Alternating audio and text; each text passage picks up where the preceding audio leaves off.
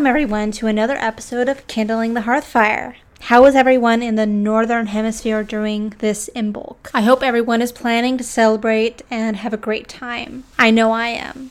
Later today is my Protogos ritual and potluck, and I just can't wait.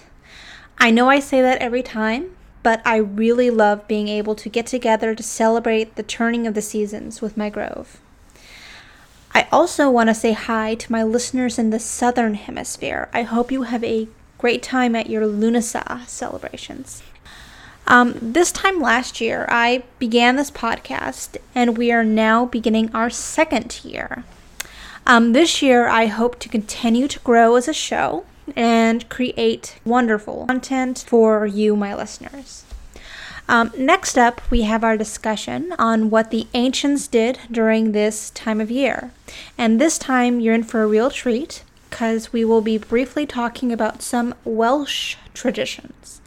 And just as a disclaimer, um, I cut out a lot of the Welsh that is being spoken in this particular discussion, but what little is there, I'm probably going to mispronounce, and I do apologize. I did my best to find pronunciation keys for everything. Gul il Fair uh, which in English means Mary's Festival of the Candles, is the Welsh name for its equivalent of Candlemas, which is celebrated on the 2nd of February. Um, it's connected with the coming of the spring, but it is not connected with St. Bridget of Kildare, as Imbolc is in Scotland and Ireland. Um, in the darker part of the year, probably around the time of either Samhain or the winter solstice, um, candles were distributed, either purchased by um, the people themselves or given to them by family members as gifts for Yule. Um, I'm kind of guessing here because my sources were kind of vague on where the candles come from, but it is a common custom to be given a Yule candle, so I think my assumption is pretty sound. Um, this part of the year is called Esmer Gwylad, or the time of keeping vigil. The dark part of the year um, starts with the blessing of the candles and then the distrib- distribution of them to be used during the dark part of the year. Um, it is during this time of year, during Imbolc or um, Candlemas, that the candles are either returned in a procession of lights towards the um, local parish, or in one um, recorded instance, um, it was customary for people to light two candles and place them on a table or a high bench. Um, then each member of the family in turn would sit down on the chair between the candles and take a drink out of a horn or a goblet or beaker or some kind of cup with um, both a top and a distinct bottom. Um, afterwards, they would throw the vessel over the head, and if it fell in an upright position, the person um, who threw it would live to reach a very old age. Um, if it fell bottoms up, or the person would die early. Um, the drink used it was usually beer, um, which was associated with Candlemas as well. Um, the custom of wassailing, which involved wishing for fertile crops and an increase of livestock in the coming year for those who provided the wassailers with ale, um, is kind of similar to the ceremonies in Ireland for St. Bridget's Day. The early spring was the time to ensure production and fertility for the crops and the animals. If the sun shone on the altar on Candlemas Day, it was thought that there would be an abundant harvest the following year. However, if even a single crow was seen hovering or circling over the home or over the altar on the eve or day of Candlemas, um, it was considered unlucky. There's also a tradition of hopeful weather prediction around this time, and there's a traditional rhyme that goes If Candlemas Day is clear and bright, winter will have another bite. If Candlemas Day brings cloud and rain, winter is gone and will not come again. Um, there's also um, hintings of um, Candlemas singing um, or caroling celebrations around this time of time of year. Very kind of similar to what we do during Christmas for wassailing and carolers going around singing to everybody.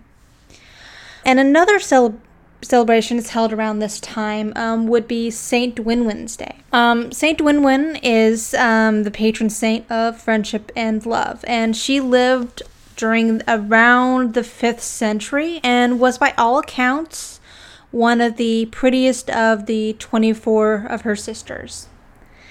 Um, the story goes that Dwynwen fell in love with Maelon Dafodrill, but unfortunately her father had already arranged that she should marry someone else.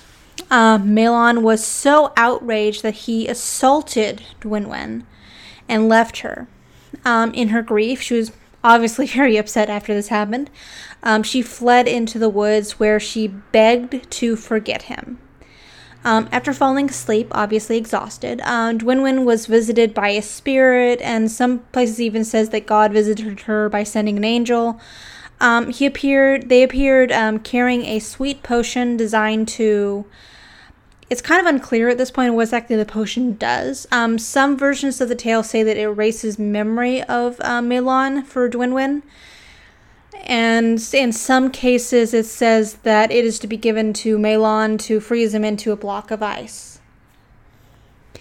Either way, um, she supposedly she supposedly forgets Maelon, and he's turned into a block of ice at this point, which I think is very um, a good punishment for what he's done, personally. Um, Dwynwen is then given three wishes. First, um, she wishes that Maelon be thawed. Second was her wish that she be allowed to meet the hopes and dreams of two true lovers. And this is kind of an archaic kind of way to say she wanted to help out anyone who was in her same position. And um, the third thing that she wanted was that she would never marry. Um, all three were fulfilled, and as a mark of her thanks, um, Dwynwen became a nun and hermit for the rest of her life. Okay. Kind of odd little story for um, the Welsh version of St. Valentine's Day, but it gets even better. Um, the remains of Dwynwen's church can be seen today on the island of Llanddwyn, off the coast of Anglesey. Um, also situated on the island is Dwynwen's Well, where allegedly a sacred fish swims. Um, this fish's movements supposedly um, predict the future fortunes and relationships of various couples. Um, visitors to the well believe that if the water boils while they are present, then love and good luck will surely follow. The popularity and celebration of St. Dwynwen's Day has increased considerably in recent years, for some reason, um, with special events such as concerts and parties often being held and greeting cards being printed. Although still not as popular as St. Valentine's Day in February, St. Dwynwen is certainly becoming better known. As a side note, something I found very fascinating while researching the story um, her name is a combination of two syllables, Dwyn or Gwyn and Wen. Um, these are familiar sounds for anyone who knows Welsh um, because they're found in many Welsh names. Um, Gwyn and Gwen at the start of names, and Wyn and Wen at the end. Wyn is always masculine, and Wen is always feminine.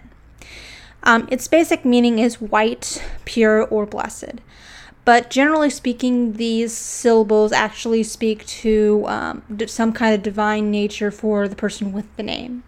And you can you can see these endings, um, such as the ending of Wen, and names um, like Ceridwen and Bronwen, who are obviously goddesses. Um, it's an interesting little side note and something to look at when reading about Welsh saints. Now, moving on to the submission section of the podcast. This first submission comes from Reverend Sean Harborough from the um, Sierra Madrone Grove down here in Sacramento. He and I got into a very long discussion about Bridget and about how Imbolc is practiced in his grove. And these are some snippets from that conversation. Our grove had a uh, day where they got together and they made votive candles. I think that actual tradition just started organically. Last year, we, we decided that that was kind of a neat thing to do and that we would make these candles and bless them and then present them as part of our working for the ritual. But Candlemas is the Christian equivalent of Imbolc. And so there's a large tradition built around the blessing of candles.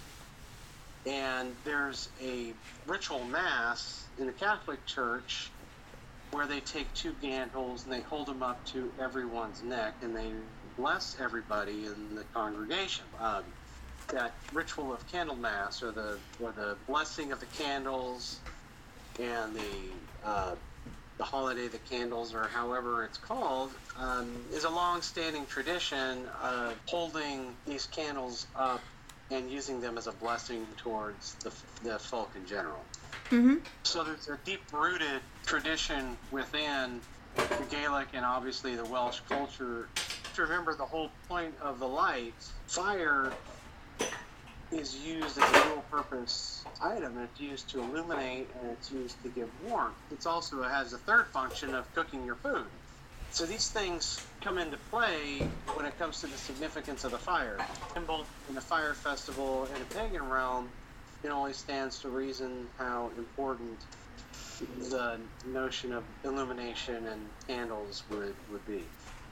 For us, in a modern sense, it was kind of a natural organic growth to do something that was related to something that we could incorporate into our ritual. Mm-hmm. Okay.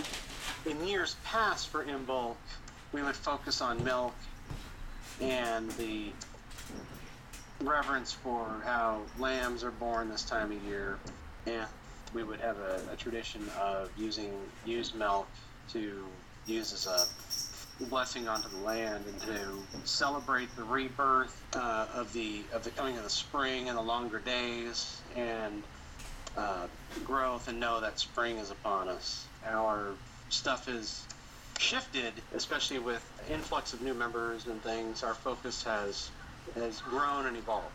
Bridget is the traditional goddess in the Celtic realm that is honored during this time of year, and is a goddess of a multitude of things, midwifery, um, and she's a fire goddess. She's also a goddess of wells. She's a goddess of healing. She's a goddess of the forge. She has a multitude of things that she does in the stories and in the lore and as a functionary. Uh, most notably is she is the caretaker of the fire of the monastery of Kadara.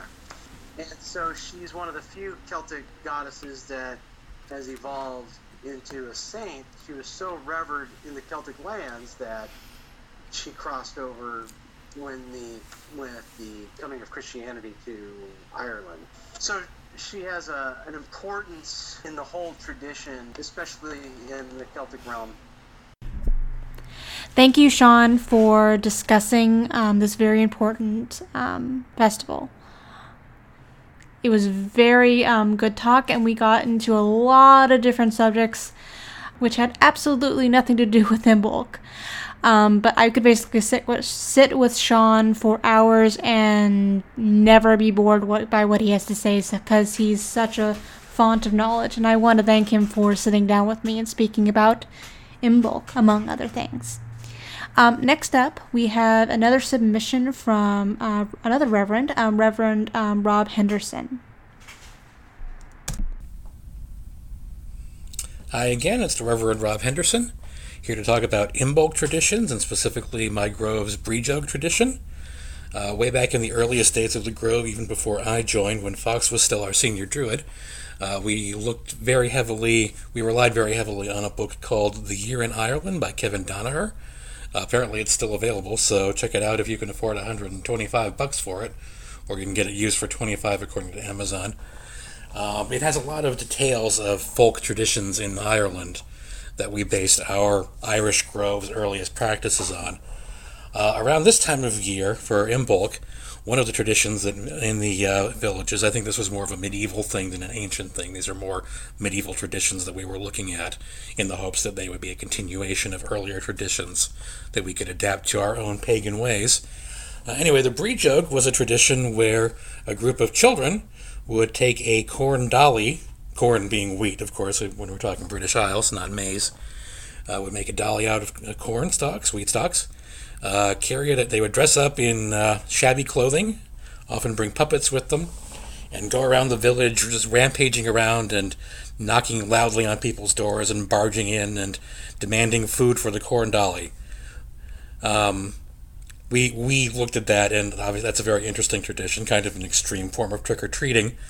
Uh, we didn't necessarily want to be insistent upon this, but we kind of worked in as Briege is a goddess of the hearth. We thought maybe bringing hearth blessings from house to house in a processional form would be a good way to apply it. So we did wear silly hats, and we did bring puppets, and we also have a corn dolly. We used to make a different corn dolly each year. Um, our crafty people weren't really interested in doing that for too long, and we've had the same corn dolly for about a decade now. Um, but yeah, we would carry from house to house. We'd drive in a procession, a convoy, as it were, and uh, go to the houses of people who had requested it. We weren't going to demand things. That's a little bit uh, non consensual for us to be doing in uh, modern pagan practice. So, but we would go where we were invited. The uh, hosts would serve us food. We would sing some songs of Briege and uh, carry the dolly all around the house, sort of present the house to her or present her to the house as a form of blessing. And uh, it was a lot of fun. It was an interesting way to get to meet people. People were supposed to clean their houses beforehand. It was part of the whole spring cleaning tradition of Imbolc. Um, some of our modern folks did do cleaning, and some didn't maybe quite do as much as they should have. Um, but we, we did the tradition for several years. Um, unfortunately, declining Grove membership and the fact that we're all kind of getting old and not that interested in driving around in January in Michigan quite so much kind of uh, slowed it down for us. It's still a, tradition of ours that I very much enjoyed and I think fondly of. And I hope that uh, some young, energetic folks out there will look into it and maybe do their own version of the Brideog and carry the dolly around and demanding some food. By the way, we did collect food for food gatherers the local food bank that we do a lot of our charity work with. So we did have that element of the uh, gathering food as we were going around. Uh, but not demanding, technically not demanding, as I said. Anyway, yeah, that's that's one of our old Shining Lakes Grove Imbolc traditions. Uh, you can look up more info on it on our website, actually. I think we even have a few of our silly Brideog songs on there. So, whether, whether you go house to house or not, everyone have a happy Imbolc. Thank you so much for everybody that submitted, and I hope to get more submissions next time so we can hear what the Druids are up to during this time of year. Next up, we have the recipe for Imbolc. And since we are moving into Imbolc, um, I felt it appropriate to incorporate butter into the recipe as much as I could. Um, literally means bag of butter, and Brigid is associated with butter quite heavily. The recipes I have for you today are sugar cookie recipes and butter cookie recipes. And what I'm actually going to be doing um, with the um, sugar cookie recipe um, is I'm going to be placing it in a ceramic cookie mold that happens to be shaped like a sheep and we're going to be using that for our Imbolc ritual to offer to Bridget. I thought that was appropriate. Um, I actually found the ceramic mold uh, amongst my mother's things, and they were actually going to be thrown out, and it seemed appropriate to use it for this particular festival. Um, if you do not have molds, that's fine. They make wonderful cookies. Okay, so the first recipe, the one I'm going to be using for the cookie mold, um, is the sugar cookie recipe. Um, and this particular recipe serves about 12. Um, it's a kind of a small batch. At least I think it's a small batch anyway, because I make big cookies usually. But um, the preparation and the cooking take about an hour and 15 minutes altogether. And the list of ingredients here is you have to have, okay, you need to have a, half a cup of butter, three fourths cups sugar, one large egg, um, one tablespoon milk or a tablespoon of cream, whichever one you have on hand or you like more, um, a third of a teaspoon salt, and one teaspoon vanilla, and then two and a quarter cups of flour. And the recipe itself um, assumes it, it assumes that you're going to have an electric mix, mixer, but for most of this, you really don't need one, but it does make it a lot easier. Um, so the recipe goes like this. Um, with an electric mixer, um, cream the butter, sugar together until they are fluffy. Um, then beat in the egg and the milk and the cream. Or milk, whatever. Um, then you add vanilla. Mix it all together until it's fully combined. You don't want to mix it too much, so just just until it's fully combined. And then you're going to add the flour and salt at this point. Um, and you're going to add it slowly um, because butter because um, the flour um, tends to make it a little bit harder to stir together. It turns it into a kind of a doughy consistency. Um, so mix it mix it um, until it's com- combined well. And then after it's combined well, you remove the dough from the bowl into a onto a lightly floured surface. Um, you're going to knead the dough briefly, um, not too long, um, or it'll be a very tough cookie. And you form it into a ball. Um, then you wrap that with plastic and chill in the refrigerator for 30 minutes. Or you can give it a quick chill in the freezer for about 10. What I'm going to be doing is I'm actually going to leave it in there overnight because I'm going to make these in the morning so they're extra fresh for everybody when I'm coming to ritual. But they have it has to chill in the fridge to make it um, easier to work with, basically. Um, while the dough is chilling or after it's been chilled, and you want to make the cookies now, preheat the oven for 350 degrees. Um, if you're going to use the mold, um, this is what you're going to do with the mold. Um, take your mold and lightly brush oil of some kind. Um, I usually use melted butter because that I've I've heard that works a little bit better, um, rather than just plain oil. Brush it lightly. Make sure that you don't put too much on there. Um, then you flour the molds and tap out the extra flour. The flour, the, amount of flour really isn't terribly important except for looks. Um, so I would put as much flour as you possibly can and then tap out the excess. Um, and then you will take a piece of dough and starting at one side of the mold, press it firmly into the mold, adding more dough as needed. Be sure to level the back of the cookie and make sure you get the dough into all the crevices because there because mold could have a lot of details you want to get and you want to really firmly press it in there so it gets all that detail. Now, um, turn your mold over and strike it a couple times to release the mold. Um, it's a ceramic mold. It's meant to be smacked around, around a bit, so don't be too heavy handed, but don't be too gentle with it either. It can handle a little bit of abuse. The cookie should come right out. Um, repeat the flour dusting of the mold before molding another cookie. Don't use the oil again, because once again, you don't want to over oil it. Okay, and then place the formed cookie on a baking sheet with detail side up and bake in the top third of your oven. Um, having it so close to the top actually helps highlight the nice detail of the cookie. And you're going to bake it for about 10 to 12 minutes, depending on how many cookies you've made with the mold and all that good stuff. Um, here are some helpful hints that they give me with the recipe for this particular one when you're using molds and such. Um, once again, don't be timid about striking the mold on the cutting board. It will not break if you hold it upright while striking it on its edge. Be careful, but don't be timid. Um, if the cookie does not release, you have used too much oil. Clean the mold with a stiff, dry brush, reflour, but don't re oil, and try again. Um, if your cookies are puffing up and losing detail, use a smaller egg.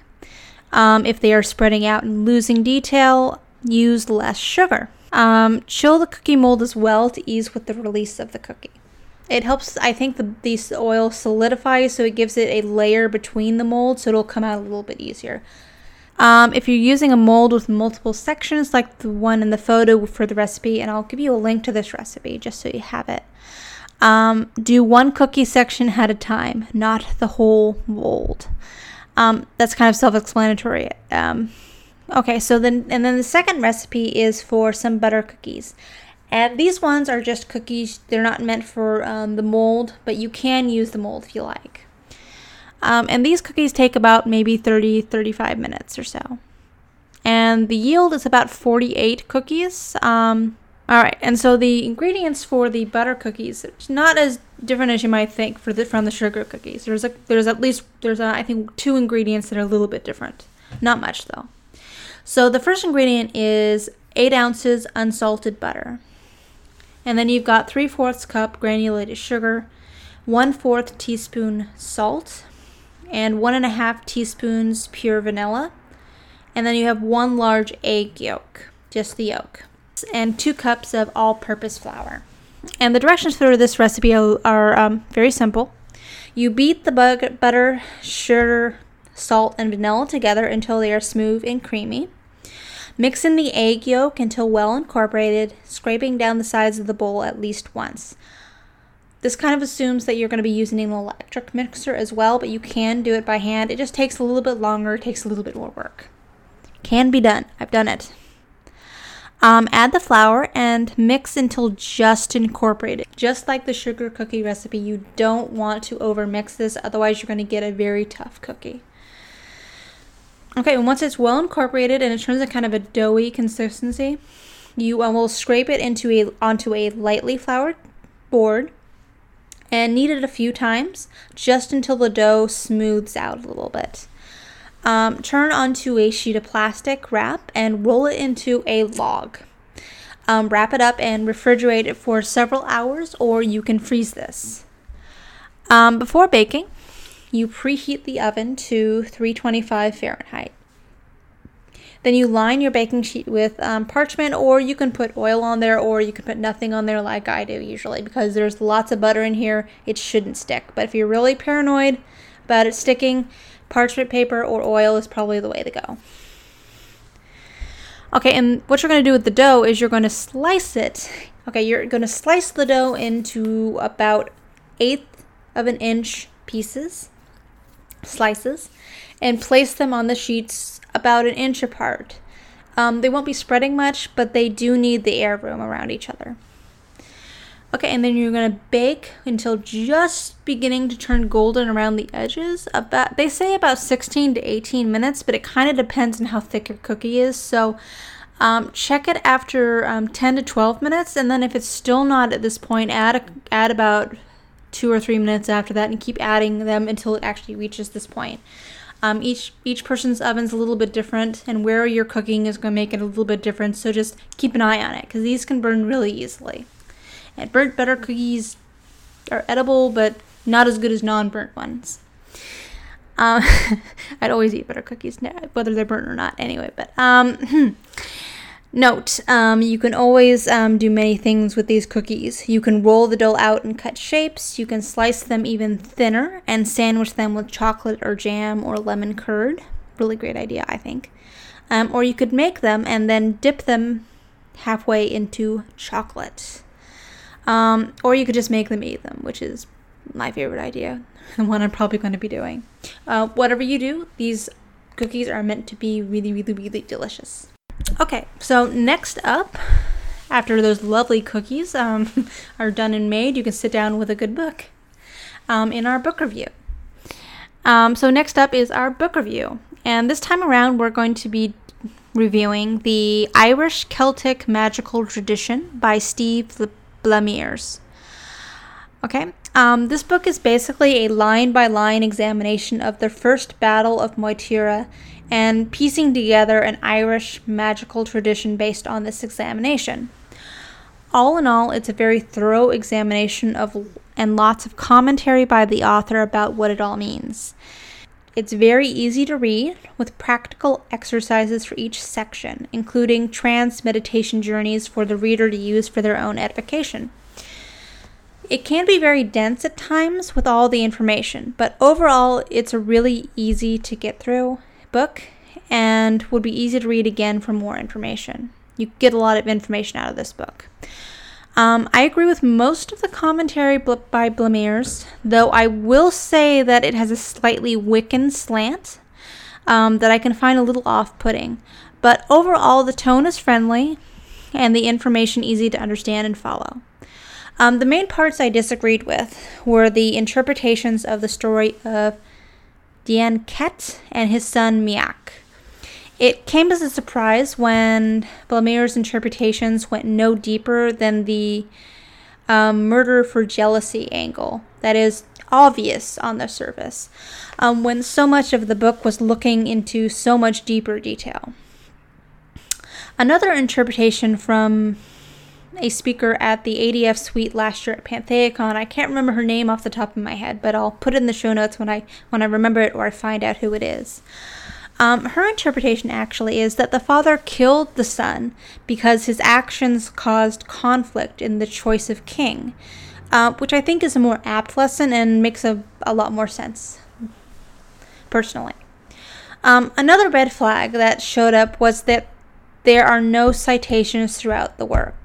And getting to the end, there was no bibliography at all. Um, without a source for his ideas and beliefs about symbolism and what things mean, um, I cannot with a clear conscience say this is worth keeping on the bookshelf. Only if you want someone's opinion would I keep this because it more it reads more like a, an opinion article that you would read and find interesting than um, a reference material. Um, it's truly sad to say because it was an interesting read, and I would love to see where, he gets some of his ideas and see how far I can go with my own research using his sources. Um, so sadly, this one goes in the bin. It's available on Amazon. I will put a link in the show notes, and hopefully, the bibliography is coming soon in a new edition, maybe. Okay, Next up, we have the um, community calendar. And just a few facts about the calendar coming up. Um, the official cross quarter for Imbolc is on Saturday, the 3rd of February 2008 at 11:21 Eastern Time. And the closest full moon is on the 31st of January at 8:26 a.m. Eastern Time. Okay, and some festivals that are coming up in the near future. The closest one that's going to be coming up is um, in February. This is a pan pagan convention that I go to every year, and this year it's happening at the Doubletree Hotel in San Jose, California, and it's happening around the the um, it actually is happening on February 16th to the 19th. And if you want more information, their website is pantheacon.com.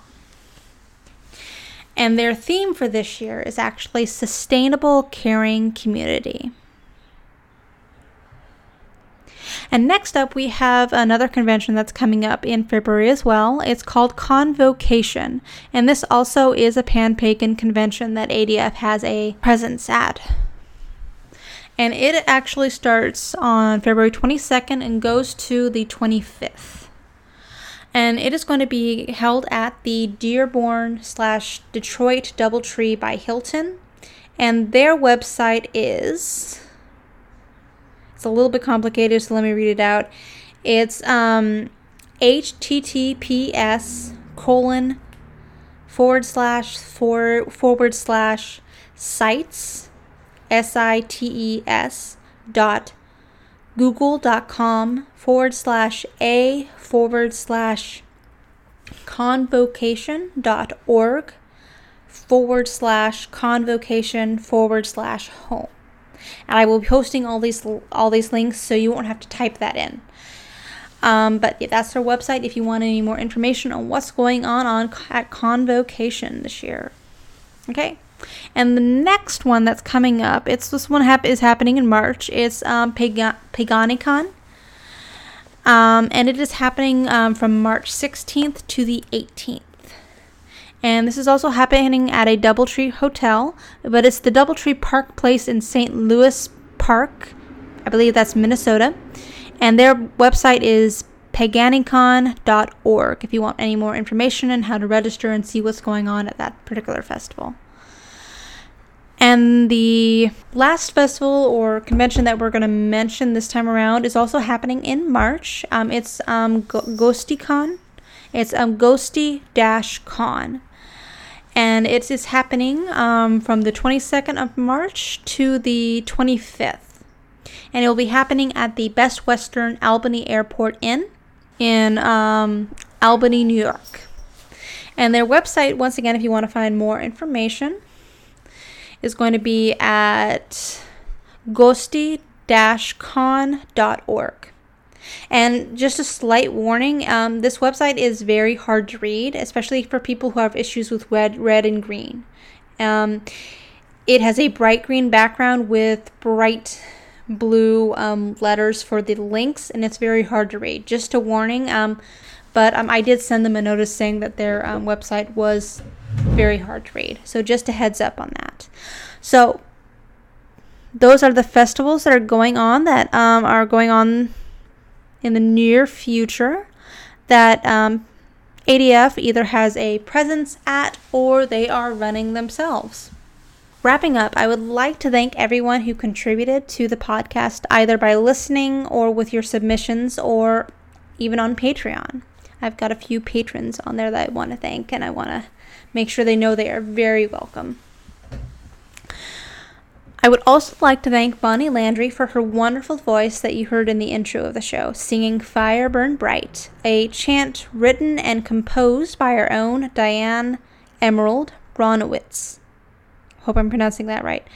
Um, all other music and images belong to their creators, with all rights reserved and all that good stuff.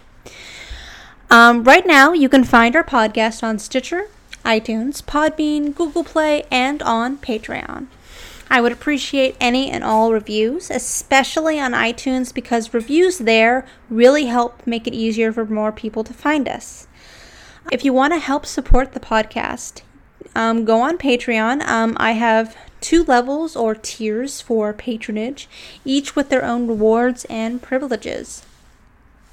The first tier is the um, one dollar one, uh, which you get, which gets you access to all the podcasts, including a mini show that is centered around the Dedicant path and my journey down it. Um, the next level up is the $5 tier that gives the option of being featured on the podcast on top of the access to all the other episodes. Um, go to Patreon to check it out and help support the podcast. Um, all websites mentioned will be listed in links in the show notes as per usual, and also on the blog, which I will also put in the show notes a link to that as well. Thank you for listening, contributing, and supporting.